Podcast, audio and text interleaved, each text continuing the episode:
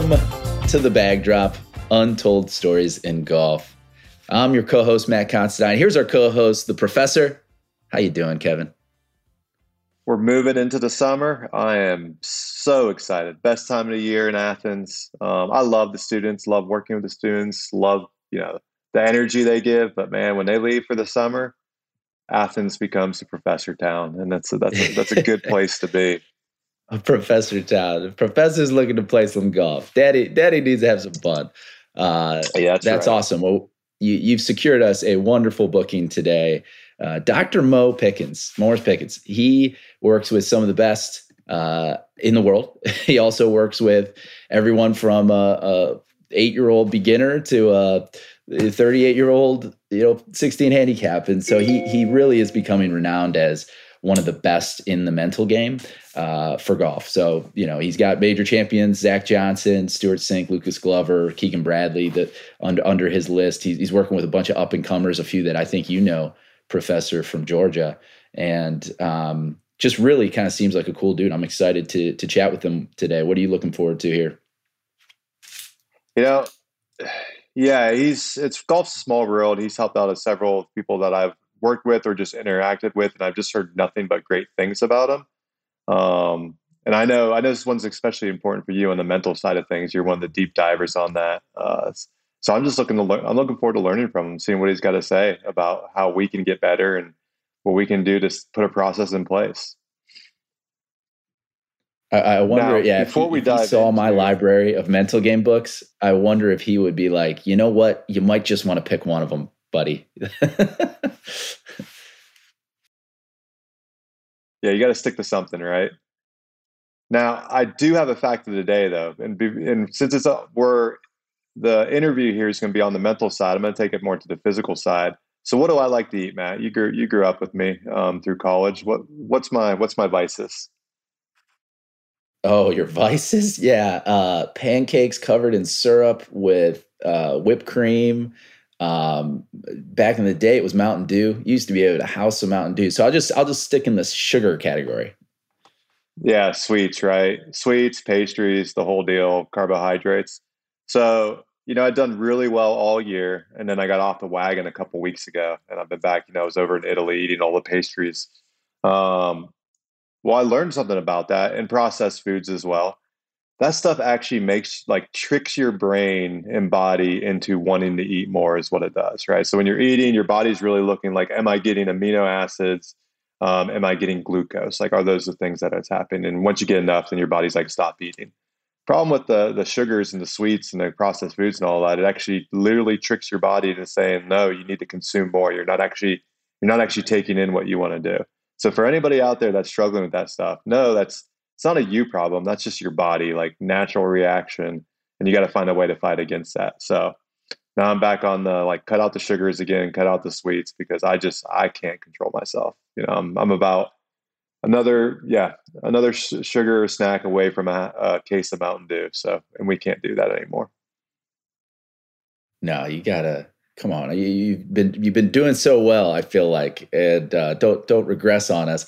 Is it like are these companies run by Dr. Evil? Like is it are they in the lab designing these products to to have this chemical that releases in us and says you need more Doritos? I mean, I'm not a conspiracy theorist guy, but there, there's something there. There's you know where there's smoke, there's fire. Yeah, yeah. Well, uh, you know, I, that's why that's why I love these factoids, Kevin. You're making us all better this year on the Bagdrop podcast. Uh, you know what? When golf is better with people. When's that? With community. So, NewClub Golf Society is our sponsor of the Bagdrop this month, Kevin.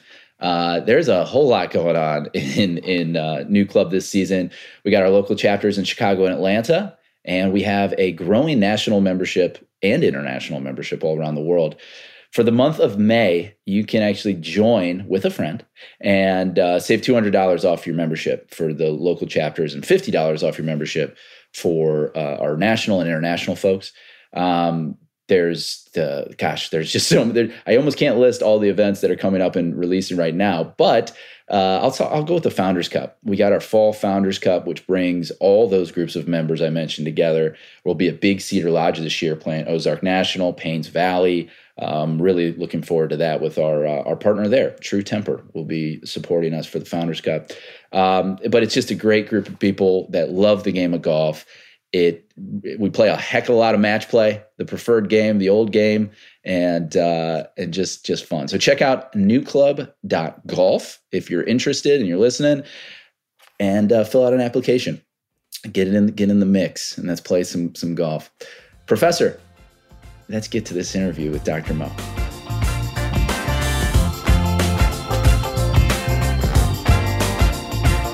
Dr. Mo, welcome to the bag drop. Uh, great. Thanks. Thanks for having me, guys. Looking forward to discussing a little golf with y'all. Where do we find you at in location this morning? Uh, I'm actually downstairs in kind of my, uh, I don't know, family media room, if you will. And um, so my wife doesn't really like any of the golf stuff around the house. So I got it all down here. So the, the what you're seeing behind me is, I think that's from Zach. But um, so yeah, just down here in the media room where I got a few trinkets and um, a nice microwave and a good ice machine. So yeah, looks like several things to, to be. Yeah, several things to be jealous of behind you there. It looks like. Yeah. Is that little 2007 um, victory flag? I'm guessing. At, yeah, and then yeah, that's 07, and then the Open. Uh, the next one is Stewart's, and then the next one is uh, I think that one is Zach's 15, and then across the room, that's uh that's the 09 U.S. Open with the scorecard above it where Lucas won. Oh. So that was pretty cool. I got the scorecard. So. So wow. we, we we ran through uh, your your list of, of the folks you work with, and, and, it is an impressive one, and obviously some major champions in the mix. Um, I I, I think, and this is no offense to any of the other gentlemen, but just uh, perception as a huge golf fan, I always thought Zach Johnson was the most tough mental mental game uh, on the planet. And so the just the the revelation that he works with a mental game coach kind of surprised me, Mo. So could you talk a little bit about like uh, specifically Zach and, and you know is he is is my perception correct? Is he already kind of mentally strong in the game golf?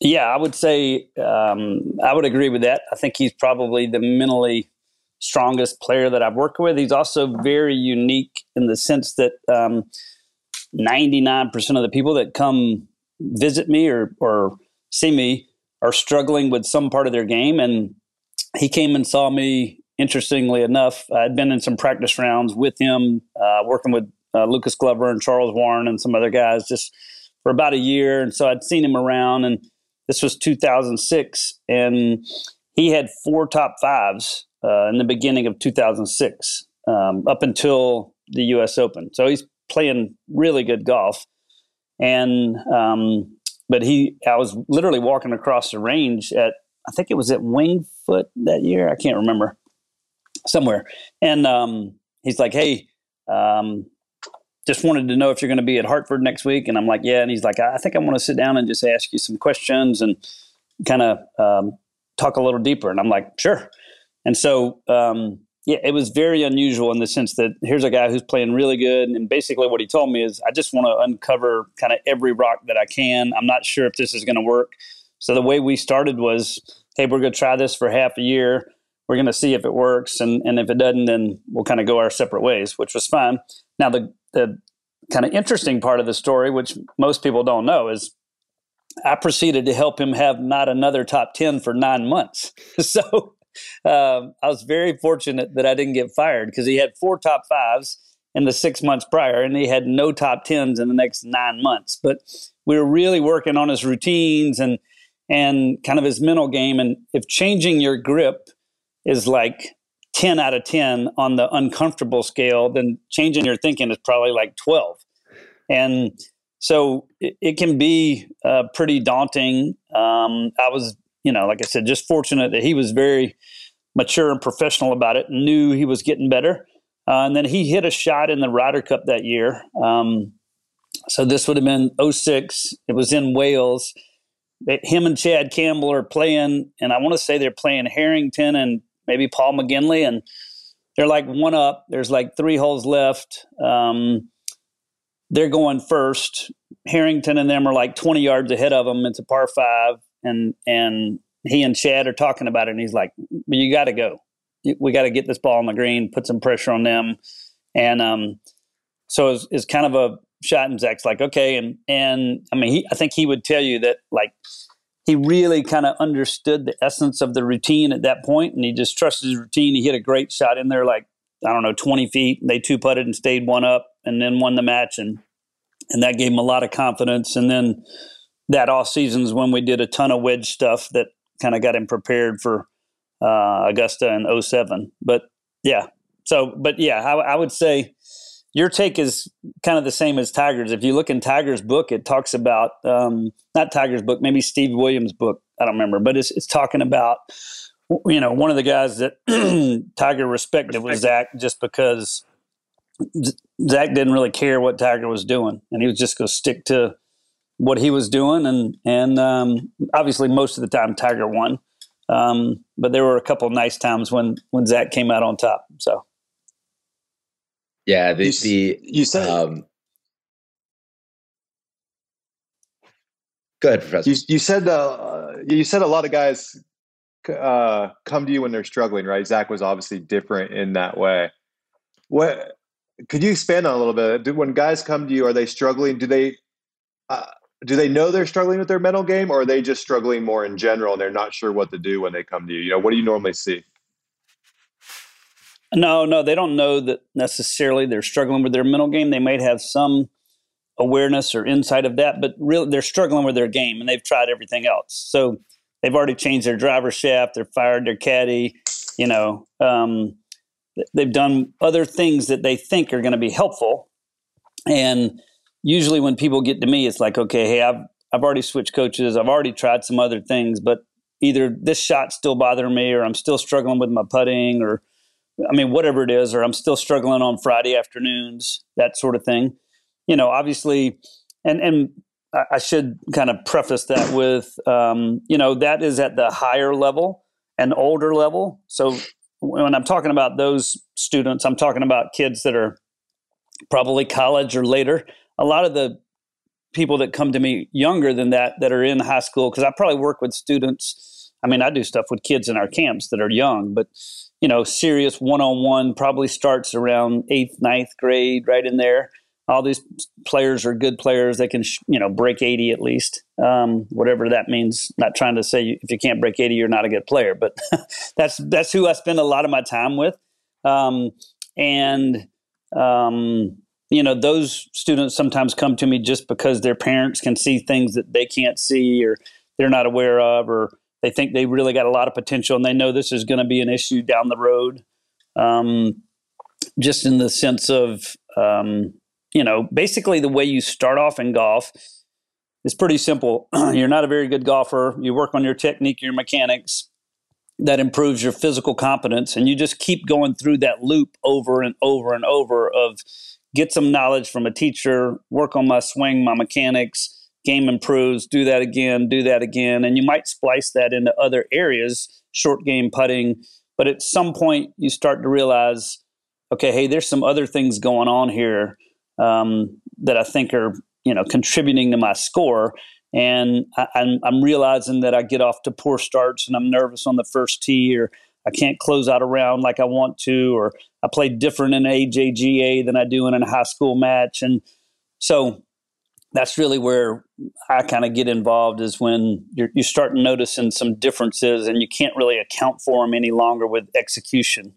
So, um, Doc, I, I my uh, cohort here, the professor should probably be asking this question because he's the analytics guy. But there's in, in a lot of the things I've done to improve my game, analytics has come in handy. Where you know, if I, if my wedge game is poor, I can look at my proximity to the hole. You know, when I'm taking yep. stats or uh, a, uh, a lot of facets of the game, you can do that. With the mental game, I, I've always struggled to to know if I'm getting better because I because I've tried you know quite a few things, and and it's one reason I'm really excited to to work talk to you today is because uh, it's an area that my game you know needs attention is is the mental game as as probably many, but is how do you assess improvement when it comes to the mental game? Is it just looking at scores and saying, hey, how do you know when someone is truly thinking better out on the golf course? Well, I mean, that's we could, you know, we could stay here all day and discuss that. But I think where I would go with that is, um, and I ask this question to all my students: is um, when you're talking about stats, the the most basic thing you have to understand with stats is stats tell you where the ball went. That's all they tell you. They don't tell you why the ball went there. So your job is to figure out why the ball went there. So the three of us could all go play and and all have 34 putts. So let's just take one stat. We all have 34 putts and we all played well the day before and everything's going well, but what we don't know is we don't really know the root cause of that 34 putts. We're going to assume that it's technique or mechanics because that's the loop that we've been in our whole life, like I was talking about. And that's kind of the way we think at a, at a basic level about golf. But what we wouldn't know unless we really thought about it is okay, well, Kevin had 34 putts, but the reason he had 34 putts is he missed a couple short ones early. It got in his head, and then he just wasn't committed. He was thinking poor the rest of the day, peaking. And so uh, it was really more of a mental issue thinking over the ball. I had 34 putts, but the reason I had 34 putts is I felt like I was committed. I was going through my routine, but every time I looked up, I'm six feet short or four feet long. Like I just could not dial in the speed. And then, Matt, you had 34 putts, but the reason you had 34 putts is right when you were getting out of the car, you looked at your phone, you had an email, you got a home project going on, and the guy that is doing your home project said, Hey, I got bad news, but I'm moving away and you're going to have to start all over. And you're just like ticked off. Right. So we all go out, we all have 34 putts. And then at the end of the round, we all go to the putting green. But it's only going to help one person. It's only going to help me because the root cause of my putting is a putting issue. Okay. The guy who's Kevin, who's struggling mentally with his routine and his processing, or you who's basically your anger is coming out on the putting green, that's not going to help you for the next day. Now, it seems to have gotten better because you're going to putt good on the putting green, but the same problem is going to be there the next day because you haven't dealt with the root cause of your putting. You've just kind of masked the symptoms by making yourself feel better on the putting green at the end of the day. So, what I do is I basically have this little scorecard I don't have one with me right now, but I have this little scorecard that I use with players um, that they would fill out after a round where it would have like basically five columns, if you will, or so. First would be the hole, and then next would be the shot. So it could be your tee ball, your approach, uh, your first putt, your second putt, short game shot. And then it would have um, the reason that you believe. And so then there's like six options. It could be doubt, it could be a distraction, it could be um, nerves slash worry. It could be execution. It could be course management. It could be just golf. So let's say you go fill out this card, and let's say you have four tee balls that you hit poor that day, but not one of them is marked with the E for execution. You don't need to go to the range. Like that's not going to help you. But another guy who has four E's, four, I'm sorry, four poor tee balls, and his are E's, he can go to the range. So that's how I would try to help players, or, or one of the ways that I help players is literally start tracking in a consistent manner what you believe is the root cause uh, of a poor stat. And then from there, understand how you're going to go work on it. Because if you have a physical or a technical issue, then going to the range is going to be productive. But if you have a mental issue, it's not because you can never fix a mental issue through physical practice. That's what a lot of people try to do. Um, but that's just not going to work. That's probably that. Let's go back to uh, uh, a fundamental that I know is, um, is, is big, and I think that'll help explain a little bit even more about what you just said, Doc. Is uh, you, you mentioned execution and results. Can you tell us about the four outcomes and how and break those down for our listeners? Uh, yeah, sure. So anytime you hit a shot, basically what I teach or what I believe is there's four outcomes um, in terms of I don't know what that grid's called. Some there's some sort of matrix or whatever, but it's basically four outcomes, right? And so you could have good execution and a good result, and we all enjoy that. You could have good execution and a bad result. So that's where I hit the shot like I wanted, but I thought it was into and out of the right, and it was really kind of helping off the right. And So I hit eight iron, and it should have been nine iron, and it one hopped in the back bunker, even though I hit it really good.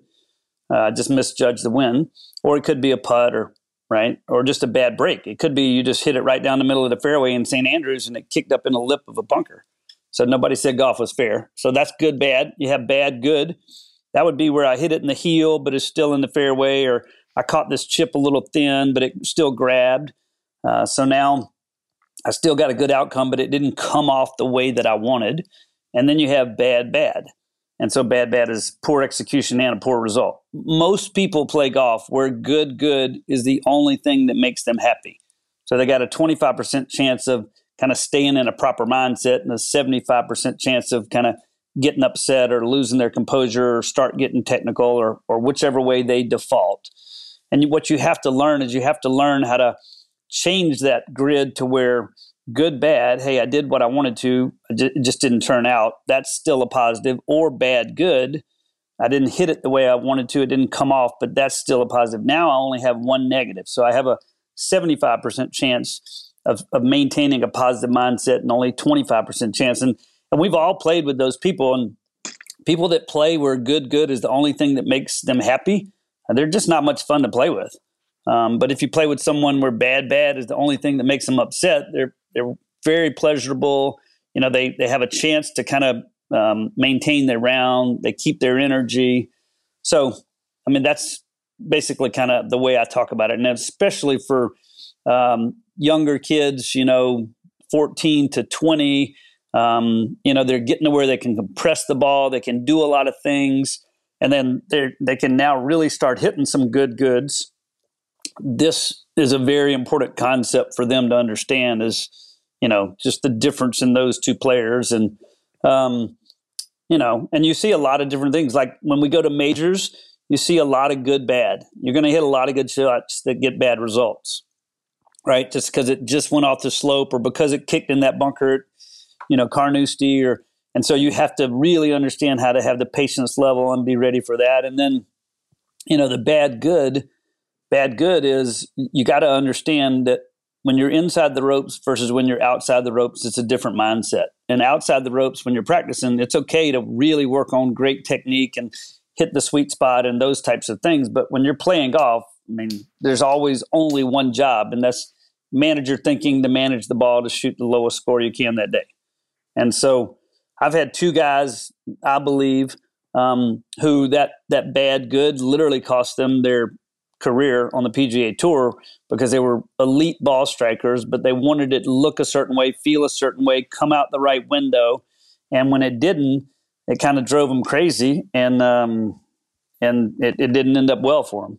So I, I shared. I, I got to tell you, I played yesterday, and I was just reading about this. Sorry, Professor, you can go next, but I just got to tell Doc that I was playing with a group, and I shared that that breakdown of those four outcomes.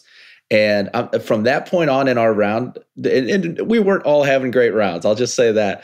But from right. that point on the round, I, I, I sensed a perception change that everybody was starting to enjoy themselves even more. And I think what happened was everybody shifted from I'm only happy with a, a, good good to I'm only upset with a bad bad. And and uh, so I just love that breakdown. That is such a great great fundamental way to look at it. Yeah, well, I just it really when if you're going to the first tee and you can get yourself in that mindset, those are two completely different people. A good good only happy or a bad bad. I mean those and that and the the guy who bad bad's the only thing that makes him upset I mean, it'd be hard to quantify, but he, he definitely has, you know, a statistical advantage in my mind of what he's going to get out of his round. You know, I don't know if it's half a shot or a shot and a half, but um, because he's going to keep his energy up, um, you know, and he's going to do a much better job of maintaining his composure and his ability to think for the next shot. So, yeah, I feel like you're calling out a bunch of the guys I play with. Um, so I was wondering, with with a player like that, that's you know maybe overly focused on the bad bad, um, and the other you know the bads are bad, and it's only the good good that they want they want. Where do you start with a player like that? You know, how do you start to chip away at that mindset to really get them realizing, hey, seventy five percent of the outcomes are good. Well, uh, one of the places that I would start, I keep a um, you know, I keep a list of proximity with tour averages on my phone. So if, if I'm with a high school or an amateur player and they hit a wedge, you know, they think it's awful because it's 25 feet from 114 yards. And I'm like, okay, let me just make sure you understand this. I mean, yeah, maybe that's not quite, you're only six feet worse than tour average, right? So some of it is just literally showing them the facts because we all have this perception um, that good golf looks like good golf on Sunday with the three groups that are in contention coming down, and that's just not factual. And um, I mean, yes, those guys and what they, I mean, they don't show many bad shots on TV. I mean, maybe if a guy shanks it and they kind of want to just show, hey, it happens, but they're showing. I mean, if you see a guy and he's two over par and he's 40 feet away, you know that putt's going in because they're, they're showing good shots on TV. And so we just get used to seeing this over and over and over, and we think that that's all they do, and that's not real. So part of it is just getting uh, students to understand, you know, it, it's a game of percentages. Um, it's a game of not making, you know, terrible mistakes. It's not really what you see on TV. These highlight chip ins and forty foot putts and you know 315 yard drives, and all those things are great and obviously they contribute to a good score. Um, but golf is way more about just quit making so many silly mistakes than it is about pulling off these unbelievable shots. So, um, you know, that's at least part of where I get started, and then and then part of it would be, um, you know, if I'm with a player and um, and I can see them getting upset a lot and that sort of thing. Um, you know, just helping them understand. Uh, you know, it kind of depends on where we are. Um, but like, you know, if you hit it in the rough, right? Well, I mean, you still have a play at the green. So it's not like you're behind a tree. I know you hit that in the heel and I know it's in the left rough, but it's not that much different than being 10 yards further in the fairway, right? But you're going to make it worse because you're, you're getting mad. And then, so that would be kind of where I start. And then one of the things that I get into a lot of times, especially if I can see a player defaulting a certain way, and defaulting by that, what I mean is, what is your common response after a poor shot? Because some people default into mechanics and overthinking. Some people default into woe is me and doom and gloom and um, you know that kind of thing. And then some people default into just anger and rage and losing their composure. And so knowing which way a guy typically defaults can help me kind of help him think through okay here's how to process that and and kind of get back on track if you will doc i i heard you uh you you, you brought up um you know watching those last three groups on tv and mm-hmm. uh, I've been a golf geek as, as long as I can remember. So I love watching pro golf, and it's always on my TV. Uh, I grew up one event in particular, the 1997 uh, Ryder Cup at Valderrama. I recorded all three days and I watched it over and over again just because I loved the drama elements of golf. I didn't know drama could be that that interesting as a kid, or golf could have that much drama. So I, I love that element of it. And I know you've talked about mm-hmm. the voice in our head that kind of helps with with when we're out there, right? And I, I wanted to ask you about this specifically because I think this is something I really, really struggle. Is the voice I hear when I'm walking into a 10 footer is basically Jim Nantz. You know, it's it's right to left. He's got this for birdie. He's he just birdied the last hole. He, he's bouncing back from a double early in the round. If he makes this, he's going to go on to win this junior tournament. You know, and and I get myself so worked up into the narrative, and and I uh, and that's because because I'm an emotional guy. Like that's kind of my my uh, personality. Um, tell tell me a little bit about that and and and your thoughts. I know I've, I've heard you describe it. I think as a computerized voice uh, that you coach folks on. But but what would you do for someone like me that really struggles with every putt is this narrative and, and part of a story versus just another putt? Right. Well, I mean, one of the first things I'd say is probably turn off the volume while you're watching golf. But um, yeah. They're they're they're pretty they're better than you think about telling a story, aren't they? oh yeah, they're they're great because they don't want you to switch the channel and start watching the hockey or the NBA playoffs.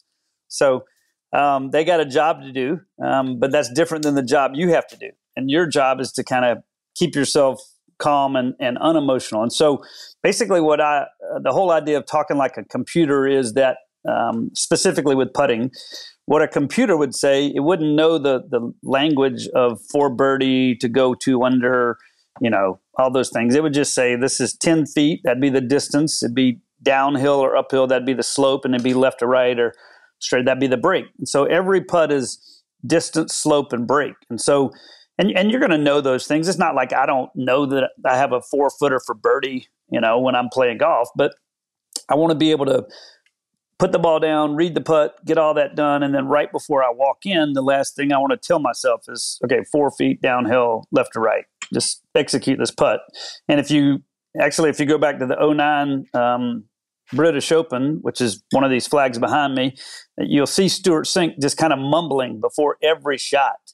And what he's mumbling is that he's saying the distance, slope, and break before every putt when he goes in. And, and that's the one he won. He beat Tom Watson in the playoff and that sort of thing. But, um, you know, and so um, that's what you're trying to do. You're, you're trying to learn how to talk unemotionally versus talk like the announcers do because they have a kind of a different job than you do. Uh, a funny kind of addition to that. So so that week, uh, Stewart won, right? And people see him talking to himself. And then the next week, he, he decides he's going to do it. And we, and we had only started two months prior to that. So we really just honed in on his putting and his long game. He's like, you know what? That worked really good. I think I'm going to do that just in my long game as well. He's like, but I can't describe every shot in my long game. He says, so I'm just going to, I'm going to kind of, this idea of stay where my feet are and just, I'm just going to tell myself Firestone, right? So every shot the next week, and he's getting a lot of coverage because he's just won. He's telling himself Firestone, right? Well, as he's saying Firestone, his his buddies are like, "Man, what are you saying?" Because it does not look good, you know, because they can just see the beginning of the word, and they're like, "Man, this I don't know what you're saying, but it don't look good. You need to quit saying whatever you're saying." But he was saying Firestone, but I think they had a different interpretation of it, so it was pretty funny. So was he? Was he? Why was it Firestone? Was it because it was at Firestone? Yeah, because they were playing at Akron, and he was okay. playing Firestone. And he's just like, just play Firestone, just play Firestone, just play Firestone. Oh, that's right? cool. That's and, so uh, cool. Uh, but but that you know that brings up a. I mean, the, all of this is kind of in the same realm. The whole idea is just to stay where your feet are and and you know this whole idea and we don't have t- uh, time to unpack this completely today we can do it maybe another time is just this idea of playing one shot at a time and staying in the moment i do think that exists but most people don't know really precisely how you go about that but one way you do that is be great at separating shots and this shot is totally in isolation from other shots at least in the emotional component. You, you do tie shots together from a course management perspective, but not from an emotional component.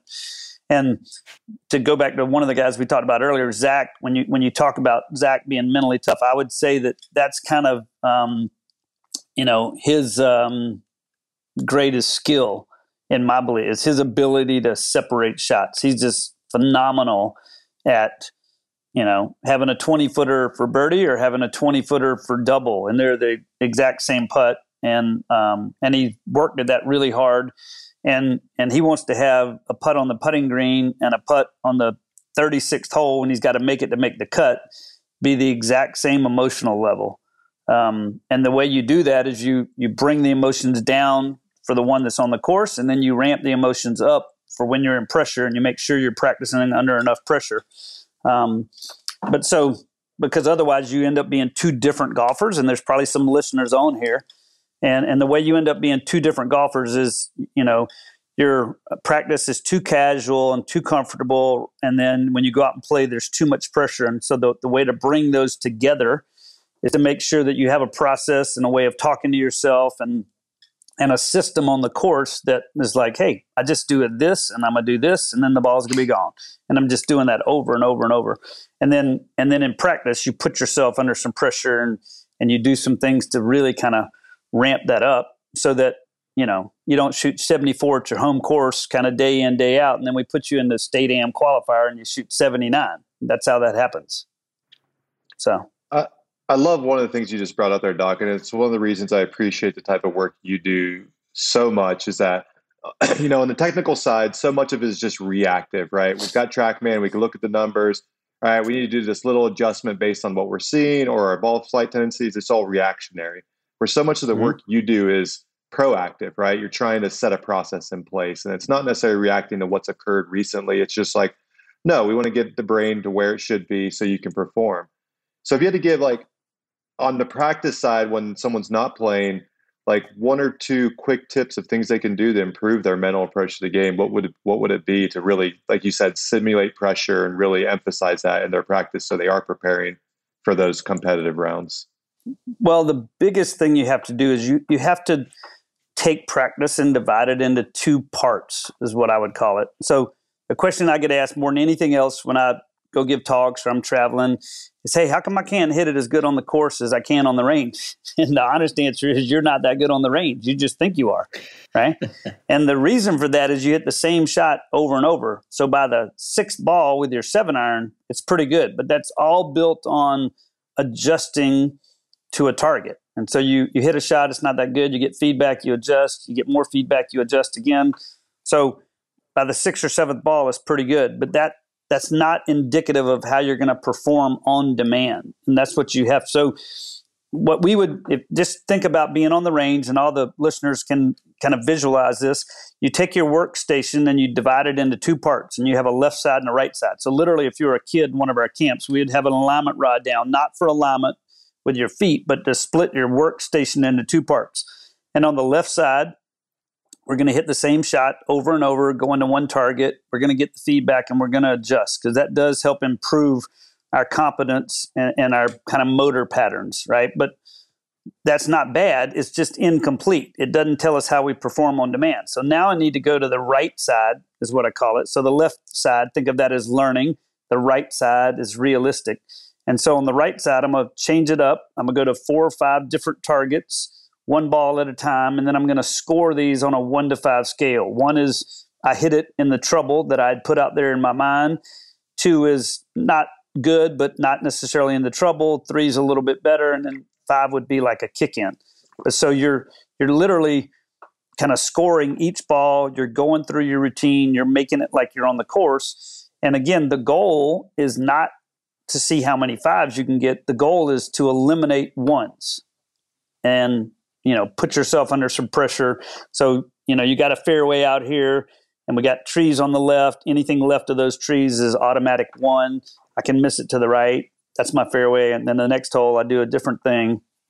That would be um, kind of the biggest thing in a, in a grand scale, if you will, in terms of practice, is most people just stay on the left side all the time. And so I, I truly believe they have a false sense of confidence. They, they truly think they're better than they are because um, all they're doing is adjusting to feedback and they don't have a realistic sense of how they perform on demand. So. I love that. I love that.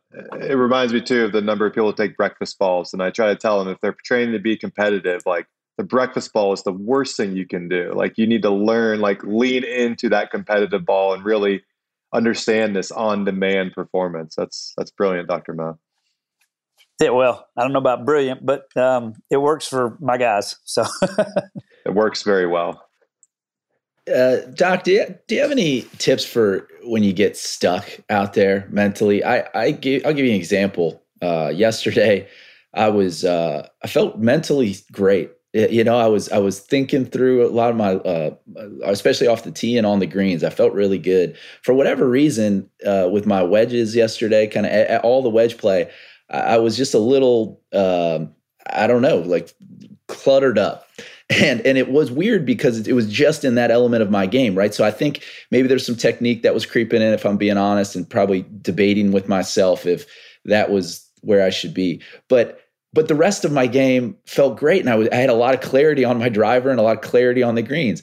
What what do you co- how do you coach your players when when maybe there's one element of their game that that they just feel stuck and and while on the course, you know, because I'm sure there's things we we do off the course to to assist with that. But is there any kind of I guess I guess I'm looking for a quick fix, which maybe not is not possible. But is there any any tips that you have while on the course for you to say, all right, that's that's wake up, that's snap out of this? Well, I think the biggest thing I would say um, is is don't go down the route of your swing because you can never see yourself swing, and and your swing will lie to you, your feel will lie to you.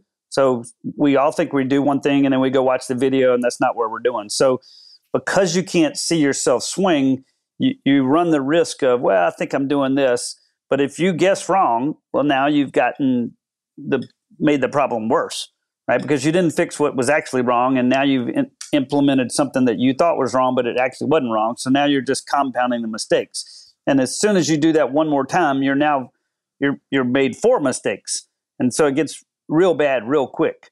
So what I would advise you to do is and this is mainly um, in your ball striking. This doesn't really apply to your putting, so it goes in your wedge. And when we say wedges, I'm a, I'm thinking fairway wedges. So I don't, I don't know if you were talking about short game, but I'm thinking fairway wedges. But you know, yeah, what you can't change, yeah, you can't change your swing or your swing thought. Okay, because you can't see yourself swing. You can change basically five things. You can change aim, that's the club face. You can change alignment, which is your body relative to the club face. You can change your posture. You can change um, ball position, upper back, or too far or too close. And you can change tempo, which is really the only thing kind of within your swing. But so those five things aim, alignment, ball position, posture, tempo is kind of like, okay, these are the things that I am allowed to change.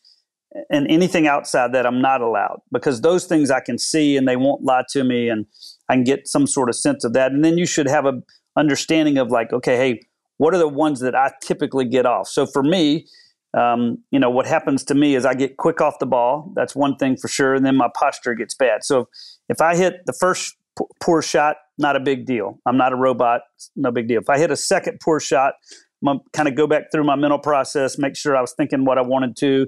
If I hit my third poor shot in the row of the same type, so not like a driver and then a wedge and then a putt, but if I hit three poor wedges in a row, on that fourth wedge, I'm changing one of those things that I'm allowed to change. I'm changing ball position, I'm changing posture, I'm, but it, so it's it's almost like a pilot where you have like, hey, this is my checklist, and w- when this happens, I'm going down this checklist, but I'm not allowed to just do anything that I've read in Golf Digest or you know where I'm not allowed to just go kind of uh, down any road that I want. It's a very predetermined checklist of this is how I'm going to try and because again, the goal is not to start puring it. The goal is to manage your thinking, to manage the ball, to shoot the lowest score possible that day, um, and that's how I would tell you to go about it.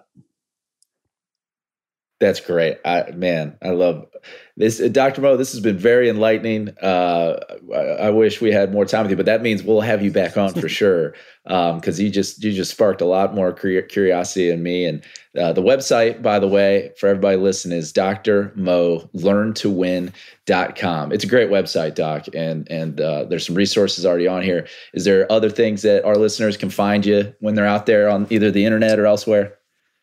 Um, I mean, yeah. I mean, you could. Um, it's the same kind of. I don't know what you call it, handle or name or whatever on Instagram. Um, but definitely the website has a. In, once you get in the website, it's got this score better video program, uh, which um, I think is very helpful for a lot of students. It's basically got these videos that are three to five to seven minutes, kind of grouped into three categories: on course, practice and prep, and off course. So I think listeners could get a lot of that. Um, I just this year became a member of Team Titleist, so I'm on the um, Titleist website in terms of uh, their content. I'll be doing some special stuff for them. So yeah, I would say kind of those three places in particular. Great. Well, we, we know you got another commitment, probably a major champion waiting for you. So, uh, Dr. Mo, really thank you for for being with Kevin and I. We this is this is awesome. Yeah, well, thanks for having me on and uh, look forward to another time. Y'all have a great weekend.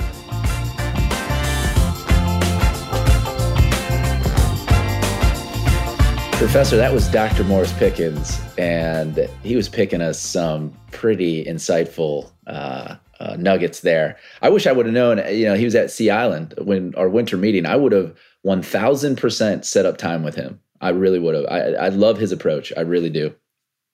I think I can tell he has a new, maybe a new client coming his way. Um, I could just, I could just see your brain going. So I'm just going to kick it straight to you. Like, what's what's your takeaway after that? That was uh, a fun conversation. Yeah, I, I, had a ton of takeaways from my own game. One thing though, from just like an interview perspective, I when, when, as soon as we sat down and I saw all the major championship flags behind him, and I just remembered that like, man, he's worked with you know Lucas Glover, Zach Johnson, Stewart Cink, uh, Keegan Bradley. I think is on his his uh, his list of guys, and and uh, Davis Riley. You know, like there's there's some studs, but the major champs part, like those guys are are unbelievable golfers. But I don't th- when they they won, you know, they were kind of the underdogs. And so I my head started going down this route of we could talk this whole time about what's it like working with those guys to get them over on the biggest hump and the biggest stage. And uh, you know, even post stuff like what did winning that British Open do for Stewart Cink? and and how did he deal with the whole kind of like media side of the scrutiny of oh he's the bad guy he's the villain. Like Stewart Cink's the nicest dude on the planet and he was painted as this villain just because he beat Tom Watson uh, who was what 60 years old at the time. So I, I just was so curious about all that stuff and and you know what is it really like mentally for these guys? Because I think even us watching it and even the people that you know know these guys you really don't know what someone eh, what it's like unless they really open up about their thoughts and their and their you know what they're thinking which this is one man who who that's his job is to talk to these guys about what they are thinking and working through that. So i, I would love to have a whole pod just focused on you know walking through the, these majors for each of these guys and, and what that's like to get them to perform at that stage. Yeah we're definitely going to have dr dr mo back on for sure and that like that's a great point about Stewart Cink and, and kind of touches on the takeaway I have from talking to Dr. Mo is like for Stewie, that had to that had to change up this whole process to approaching a tournament, right? Uh, to just even thinking through a tournament because of all the extra media demands, in addition to any emotional of like, yeah, I did ruin like the greatest story ever by knocking off Tom Watson, right? Like that was going to go down. It's that big thing. Um, and so all that goes to just process for me. Like the thing that weaving through all of Dr. Mo's commentary is this importance to having a process to everything you do, um, especially game improvement. Because I do think we get so caught up, you know, on the golf blueprint side, we get this on the on the technical range practice side of just being reactionary. What did what happened today, or what do I feel in my swing, and just always reacting. Versus versus no, setting a process in place and just sticking with that process and realizing there's going to be up and ups and downs. Um, and I think what he brought up about Zach Johnson is a perfect reflection of that. Zach could have left three months or six months in the working with Dr. Mo because he wasn't seeing results, but he just stuck with the process. And guess what? Ends up winning a couple majors after that um, by just you know going through that little lull that you get sometimes when you are sticking with the process. Yeah, I, I had a a former guest of this podcast, Mark Wilson, ringing in my head uh, with some of the stuff that uh, Dr. Mo was saying, where you know, good golf is boring. That's what you know Mark uh, said on the show, and and and I I hate I hate admitting that, Professor. Like I I, I think about you know these narratives in my head are really exciting. I'm I'm I got a great imagination, so I can tell a story about my round. I can tell a story about you know my my progress and and the overcoming adversity and all these things.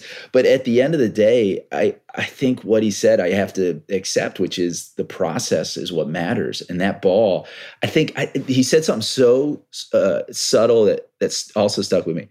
The ball's there, and then it's not and and and one thought I've had that has really helped me in my mental game isn't that I'm I'm hitting this ball or I'm I'm I'm I'm too focused on this uh, this object. It's it's sending that object. I, I I'm not in charge of all the other stuff. My job is to send it. And and he when he said that, I thought that was a cool way to uh, kind of get to that point. Which hey, listen, you got your process, the ball's in front of you, and then it's not. And in that process, that kind of takes away from that little pivotal moment. We've all seen people with, you know, the, the yeah, Y words or or other things that mentally they're blocked at that moment of, of impact, right? That's what they're so, so obsessed with. that you know if you if you take yourself out of that and just say hey there's some grass under here there's a ball on top of it it's going to be there i'm going to go through my process and then it's not i, I thought that was also pretty uh, pretty cool well, it, it's like he sometimes i think we want our our um, our gurus that's that call them to have these super profound things i think one of the uh, talents he clearly has is he he simplifies it. It's not this mystical mystical thing. It's very common sense and right in front of us, and all of us are are capable of thinking better on the golf course. And he makes it uh, very clear that that's true. Yeah, that's why you know he's the real deal because he he keeps it simple and straightforward. The other thing it, it, he talked about simulating pressure. Uh, one great way it's May. We're wrapping up the first segment of Quest for the Crown for NewClub members. One great way to simulate pressure instead of going out and you know playing your normal group and uh, dropping a breakfast ball, play Quest for the Crown this counts. This is a com- competitive round that you need. Doesn't matter where you play. Doesn't matter what tee you're on. Doesn't matter who you're playing with. You can be playing by yourself. But if you play Quest for the Crown, which is the largest ever attempted team virtually scored competition, if you're playing Quest for the Crown, it counts. And I, I'll be honest. The other day, I was like, my team was. We were chatting, and and I, I post, I posted around and I wasn't playing well. And I started getting nervous, like, man, I'm like letting the team down here. And and so I I kind of refocused, got it, and I had an awesome back nine. And it was because it, but I felt pressure and I'm playing by myself. It was really a cool yeah. phenomenon. So check out Quest for the Crown. It's in the mobile app for those that are, are members who are listening and, uh, you know, simulate some pressure, work, work on it. Uh, Professor, great being with you as always. Great booking with Dr. Mo. So excited we connected with this guy. Looking forward to having him back on. Thank you, everybody, for listening this week we will catch you on the next one.